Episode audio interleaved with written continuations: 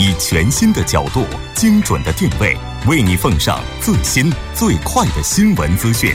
锁定《新闻在路上》。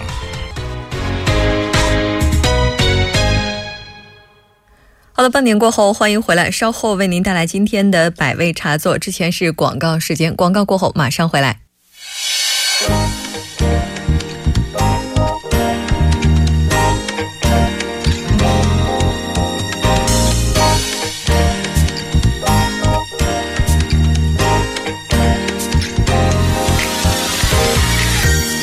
世间百态，人间百味，尽在百味茶座。百味茶座会在每周五的晚上邀请各界专家解析当前动态，分析未来走势，倾听百味故事，尽在百味茶座。那今天我们请到直播间的这位嘉宾是来自成均馆大学中国大学院的安玉花教授。安教授，你好。啊，你好，很高兴今天在直播间能够见到您，跟您一起来聊您的百味故事。啊，谢谢。首先，还是先来请您为我们的听众朋友们做一下自我介绍吧，简单的。啊、好的，我是呃成均馆大学中国大学院的金融主任教授。呃，我负责的这个讲课呢，主要是呃公司财务，还有一个是投资学这两门课。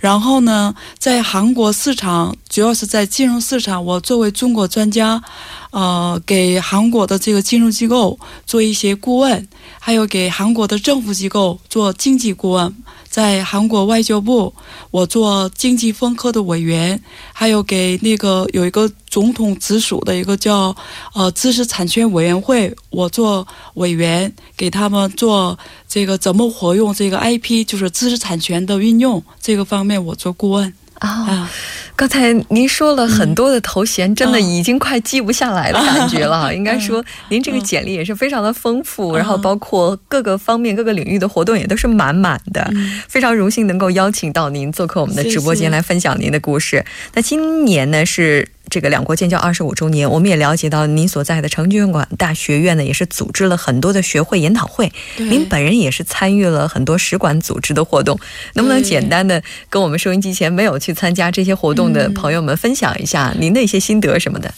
就说今年就是比起跟那个二十周年的时候，呃，在二十周年的时候呢，呃，中国和韩国共同举办了很多这种论坛，但是今年呢。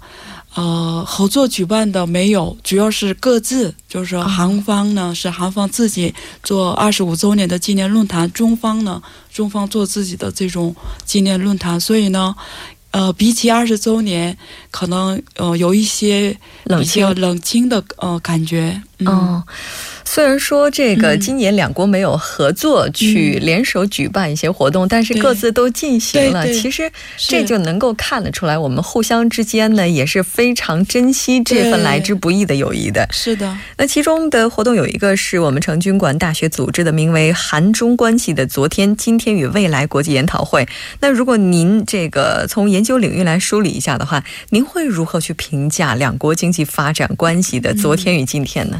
首先呢。呃，就是这个呃，中韩之间的经济合作关系呢，是全世界最成功的合作关系。这个是我们从数据上可以看到，就是说，我们九二年建交到一六年，两国的这个经济贸易额增长呢是三十三倍，也就是说，现在已经达到了两千二百亿美元以上的规模。哦，它包括对，就是对韩国来说，它包括美国、澳大利亚。还有这个欧洲合起来的贸易的总规模以上，嗯，所以呢，就是说两国的贸易规模呢是很大的，所以非常成功。但是呢，呃，经济合作关系是非常成功，但是两国呢主要是忙于发展各自的经济增长，呃，发展的问题，所以在政治经济就政治方面呢，我觉得还没有呃形成一种相互非常信赖的关系，特别是呃政治关系上呢，从全面和合作伙伴关系已经转变成战略合作伙伴关系，但是呢，还没来得及，我们怎么应该进行战略的合作？具体的内容呢，现在还没来得及，呃，去进一步的探讨。所以呢，我觉得就是说，呃，两两国的经济合作呢，对两国的经济发展起了很多的增，就是很多的帮助。但是呢，政治关系呢，我觉得还是需要一些进一步的去努力，特别是怎么发展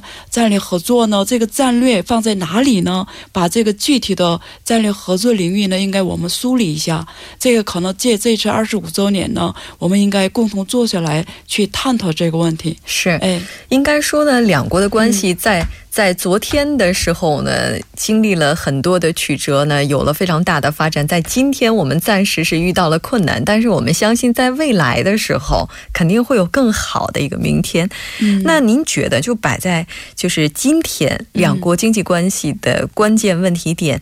是不是真的就是我们经常提到的萨德呢？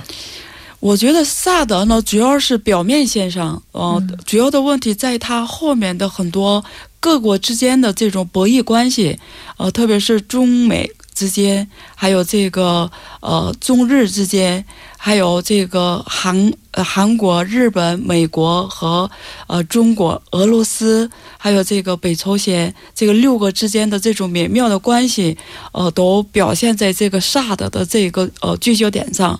那么我想呢，现在从中韩两国角度来说，呃，包括舆论在内，不要把这个问题再再扩大化，因为在萨德这个问题上呢，中韩两国已经处于两败俱伤的这种状态了。就是说，其实中国和韩国的战略利益是一致的，也就是说，中国和韩国都不希望北朝鲜拥有核。这个问题上，两国的利害关系是一致的，而且做错的是北朝鲜。但是呢，现在因为呃，萨德中国和韩国之间的这种经济合作已经受到了影响，那么两国利益是一致的，然后做错的是别人，但是受损伤的是中韩两国，而且这个中国和哎不是呃北朝鲜和美国都不希望中国韩国两国关系。呃，比较好，他们俩都不希望。结果呢，就是说中国和韩呃，就是韩国变成都关系不好的话，已经是符合了他们的利益。所以，其实中国韩国应该更加更好的去珍惜这份关系，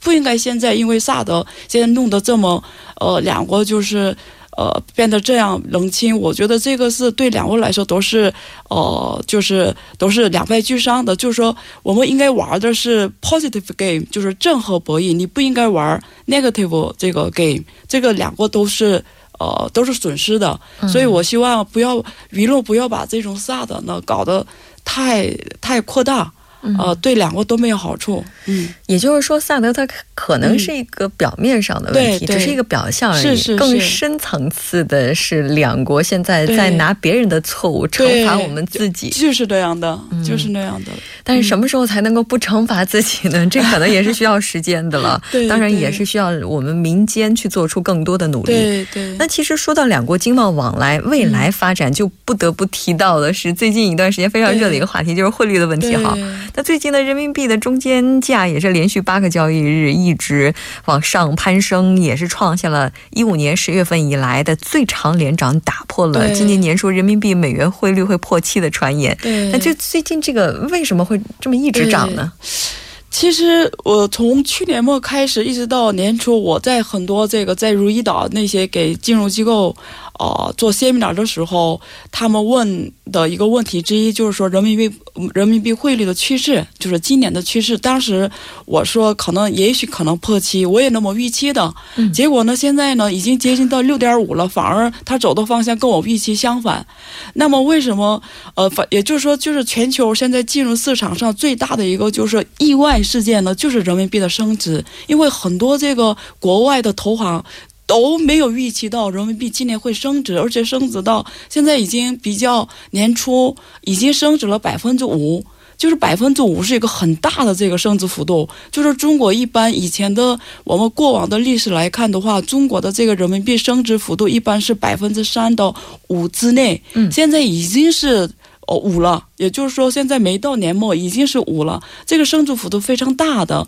那么至于什么原因导致了这个人民币升值呢？呃，很多专家呢认为，就是说国中国国内的因素和国外的因素都有。那么国外的因素呢，我们都比较熟悉的就是美元的。呃，其实我们预计呢，美元会升值，但是呢，现在反而因为对特朗普的这种很多政策呢，市场对他的期待呢开始下降。就说现在很多人都搞不明白他到底要做什么，什么所以他他的期待一下降呢，现在人民币反而它的指数呢往下走了，所以可能借这个美元的走势低弱呢，人人民币有一些升值的这个呃，反而反正相相比较起来升值了，但是更多的呢，我想呢还是。中国国内这个人民币汇率的形成机制，就是说，啊，中国这个央行呢，到现在引入了一个呃人民币汇率呃形成机制当中引入了一个机制，叫逆周期因子。本来是人民币汇率怎么定的呢？它是这个我们参考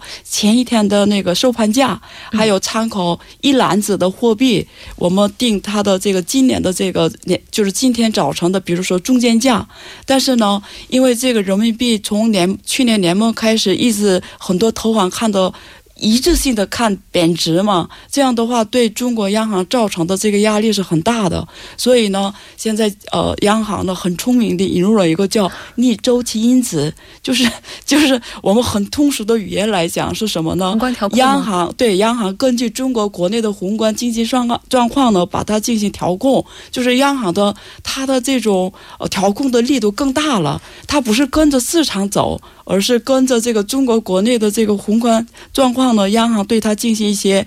主观的调整，这个因素可能更大一些。所以我现在我估我我认为，现在人民币汇率呢，它反映的并不是市场的状况，更多的是反映的是央行的对中国国内经济状况的一种预期，呃，预期，呃的调整或者期待，期待就是他为了。呃，想扩大它的货币调控的空间，嗯，呃，做了这些一种我们叫逆周期因子的这种汇率形成机制，嗯，就您刚才提到这个逆周期因子，也就是说，按照正常的市场走向的话，人民币这个汇率的话，应该是有可能会破七，对。但是现在的话，因为有这样一个机制在，所以说反而是连续的一直在涨，对。哎，那这个涨的话，在今年年底之前，会不会就这个趋势会一直？就这么涨下去呢？这个主要决定于央行现在把这个六点五，现在六点五三嘛，中间价九月五号、六号它的六点五三七零嘛，嗯，呃，现在已经有中间有一次它快到六点五零了。如果把这个六点五，呃，中国人民央行看的是比较合理的。就是认为这个价位是比较合理的话呢，我估计年末为止大概是六点五上下这个左右。但是如果呃央行判断可能这个还不到位，可能他们认为这个不到位的话，也许是稍微升值，但是也许是稍微贬值。这个还是根据这个中国央行怎么判断中国国内的这个经济状况。现在，呃，中国国内经济学家也分成两派。就觉得中国的这个宏观经济呢，像我们年初第一季度、第二季度、第三比较好嘛，预期都超过了预期六点九左右。现在，那么如果这个很多这个呃经济专专家所说的一样，中国宏观经济面确实比较好，嗯，这样的话，我估计呢，对央行造成的这种呃贬值的压力不是很大。这样的话，它可能是允许它贬值。就是可能适当的呃适当的贬值，但是他认为，因为你也知道，这个现在中国国内资本外流的这个需求很大的，如果假设这种压力还是继续存在的话呢，我感觉央行不容易会呃这个放宽这种机制，所以还是会把它把握到六点五左右。就是说，但是再升值的话，可能对中国的出口型企业造成的压力实在是太大了，可能承受不了。所以我估计呢，升值的空间现在已经是越来越小了。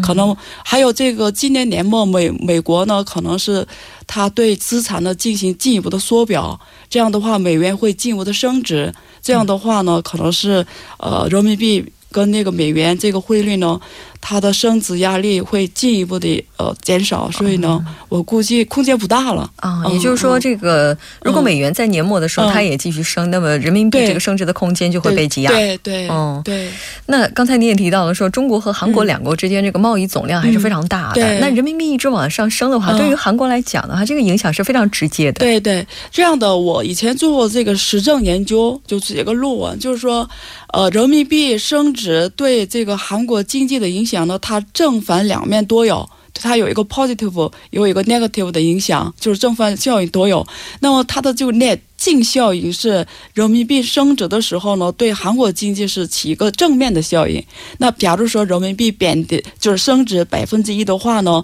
可能韩国的 GDP 的这个增长率促进零点一三百分之零点一三，它有个实证关系。所以就是说人民币升值呢，现在为止呢，对韩国经济呢。起个正面的效应，但是以后是以后是不一定了，因为现在这个呃韩国的。输出到这个中国的这个结构开始不一样了，以前是主要输出中间品嘛，现在呃这个出口的这个比重越来越减小了，这样的话可能是呃韩国输出到中国的更多说是消费品了，那么这个消费品的输出呢还没占据一个主导地位，所以现在这个经济结构不一样的话呢，人民币升值对韩国起的作用又不一样了，所以以后不一定，但是现在为止的数据我们做实证研究的。的话呢，起一个正面效应。嗯嗯，也就是说，在之前的那种中国。对韩国，韩国对中国的这种进出口模式之下的话，人民币升值，那么韩国的话，它可能受到的是比较好的影响，因为这个出口会增长。对对，那好像每一次人民币汇率的波动也都会引起非常大的国际社会的反响。那这个的话，应该对于中国人民币这个国际化方面的话，也是一个比较侧面的反应吧？对，现在这样，为什么人民币的这种汇率的变动对呃世界的影响这么大呢？首先，中国是 G2 国家，就是世界第二大经济大国，而且现在中国已经成成为全世界最大的贸易国，它已经超过了四万亿美元。这样的话呢，全世界大概一百多个国家，它的第一贸易国全都是中国。这样的话，跟人民币的这个汇率，汇率就是对外的价格嘛，对他们国家的这种贸易的影响会很大的。然后第二个呢是，呃，中国已经加人民币已经加入了这个 M F 的这个特别提款权 SDR 通货货币，它现在占据的比比重呢是十点九三，它现在已经人民币成了全世界第五大呃货币，所以呢，我们可以称为人民币已经成为世界主要的货币了。所以，呃，自然而然的，它的经济效应、贸易效应，还有它的这种 SDR 加入的效应，会扩大人民币的影响度。嗯，那所以我们是不是可以说，人民币它已经是国际货币了呢？对，国际的主要货币，主要货币。对啊，就是我们之前总是说人民币不断的在推进国际化战略，其实已经成功了。没有没有，这个人民币国际化呢，它有一个很多的意义。那里边最主要的意义呢，像美元一样，它应该起一个什么呢？我们叫定价的作用。就是说，美美元为什么可以统治世界呢？所有的全世界所有的这种资源的物价，就是呃，就是资源的物价，全是全是用美元标记的。它有一个标价的这个货币功能，但人民币现在没有那个功能。还有一个，现在人民币只有结算的功能，就是国际结算的功能。但全世界最基本的资源的价格全是用美元计算，就是标记的，所以它没有定价的这个功能。那么，假如说有一天人民币起了一个定价的 pricing。这个功能的话呢，它我们可以称之为真正的国际化通货了啊。现在还不是。那现在的话，在国际社会上能够进行标价的货币的话，现在是只有美元啊，其他的货币都不具备这个功能。对对对对。哦，那看起来人民币国际化这条路还是要走的比较久一些。对对对。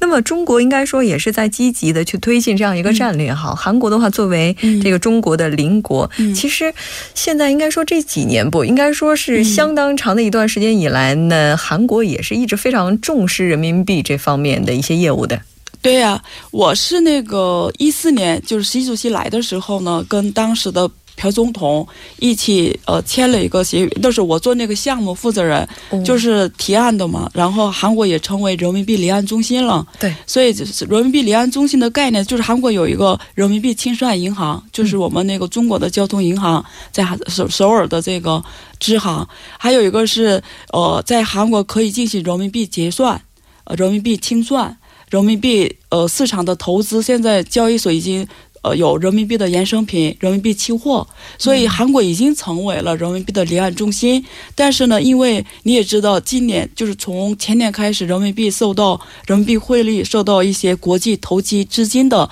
攻击嘛。这样的话，国内呢对人民币汇率的管制呢比较呃严一些，所以现在呃就是。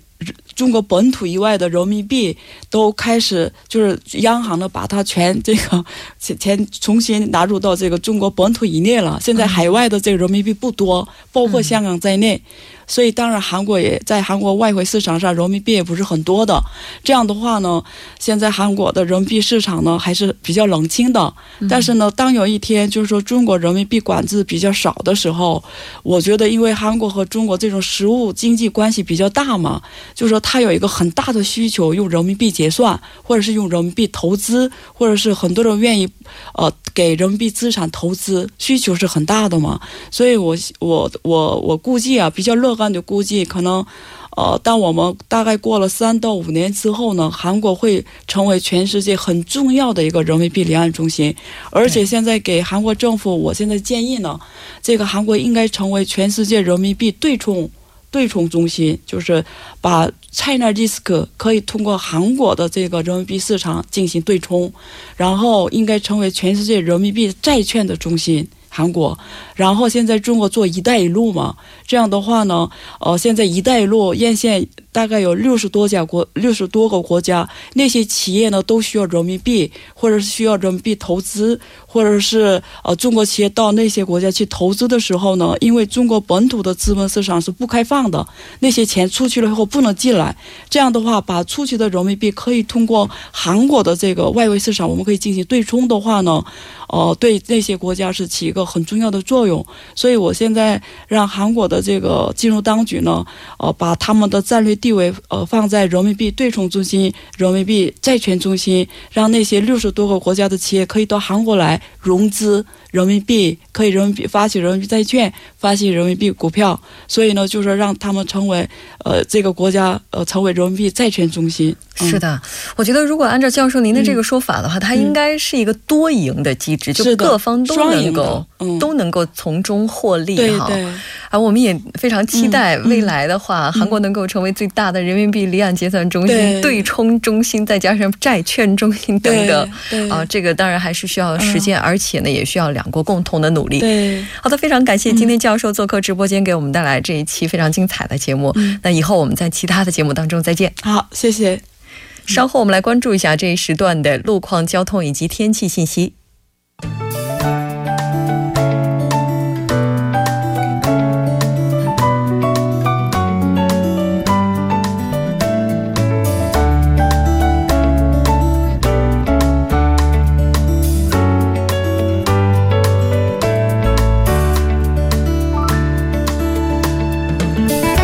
是晚间七点五十三分，这里是由影月为大家带来今天节目最后一段的首尔市交通及天气情况。我们还是再度关注下目前发生在路面的突发事故。那在永东高速公路江陵方向西安山分岔口的进出口方向的高速路段，目前是有追尾事故，还望您参考路段小心驾驶。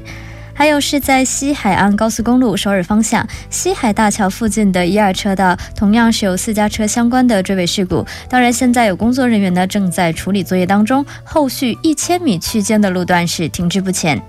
好的，我们再把目光目光关注一下在县陵路内谷交叉路到龙仁首尔高速国土入口的四车道，那早些时段发生的交通事故呢，目前已经得到处理。还有是在永东高速公路仁川方向鞍山分岔口附近的四车道，那发生在道路边的这个货车的追尾事故呢，得到了较快的处理，道路恢复正常，您可以安全驾驶。好的，最后我们再度关注一下天气的变化。今天晚间至明天凌晨多云，最低气温零上二十度；明天白天多云，最高气温零上二十九度。好的，以上就是今天全部的天气与交通信息，我们下周同一时间不见不散。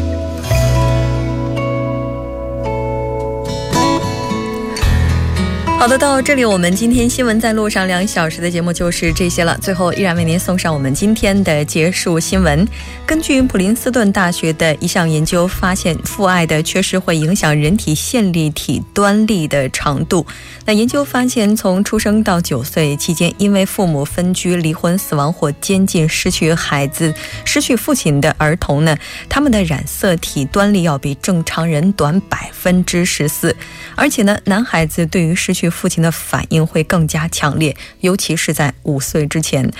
那其实除了刚才我们提到的这些原因之外，也许因为工作导致父亲在孩子成长教育过程当中缺席的情况，已经成为了一个普遍的社会问题。父亲角色缺失呢，不仅仅不利于孩子的心理发育，而且也会引起一些不良的生物学影响。那这确实是需要我们更多人去关注的。好的，今天非常感谢您您的陪伴，节目组制作人范秀敏，作家金勇隐约感谢您。的收听，我们下周同一时间依然陪您在路上。我是木真。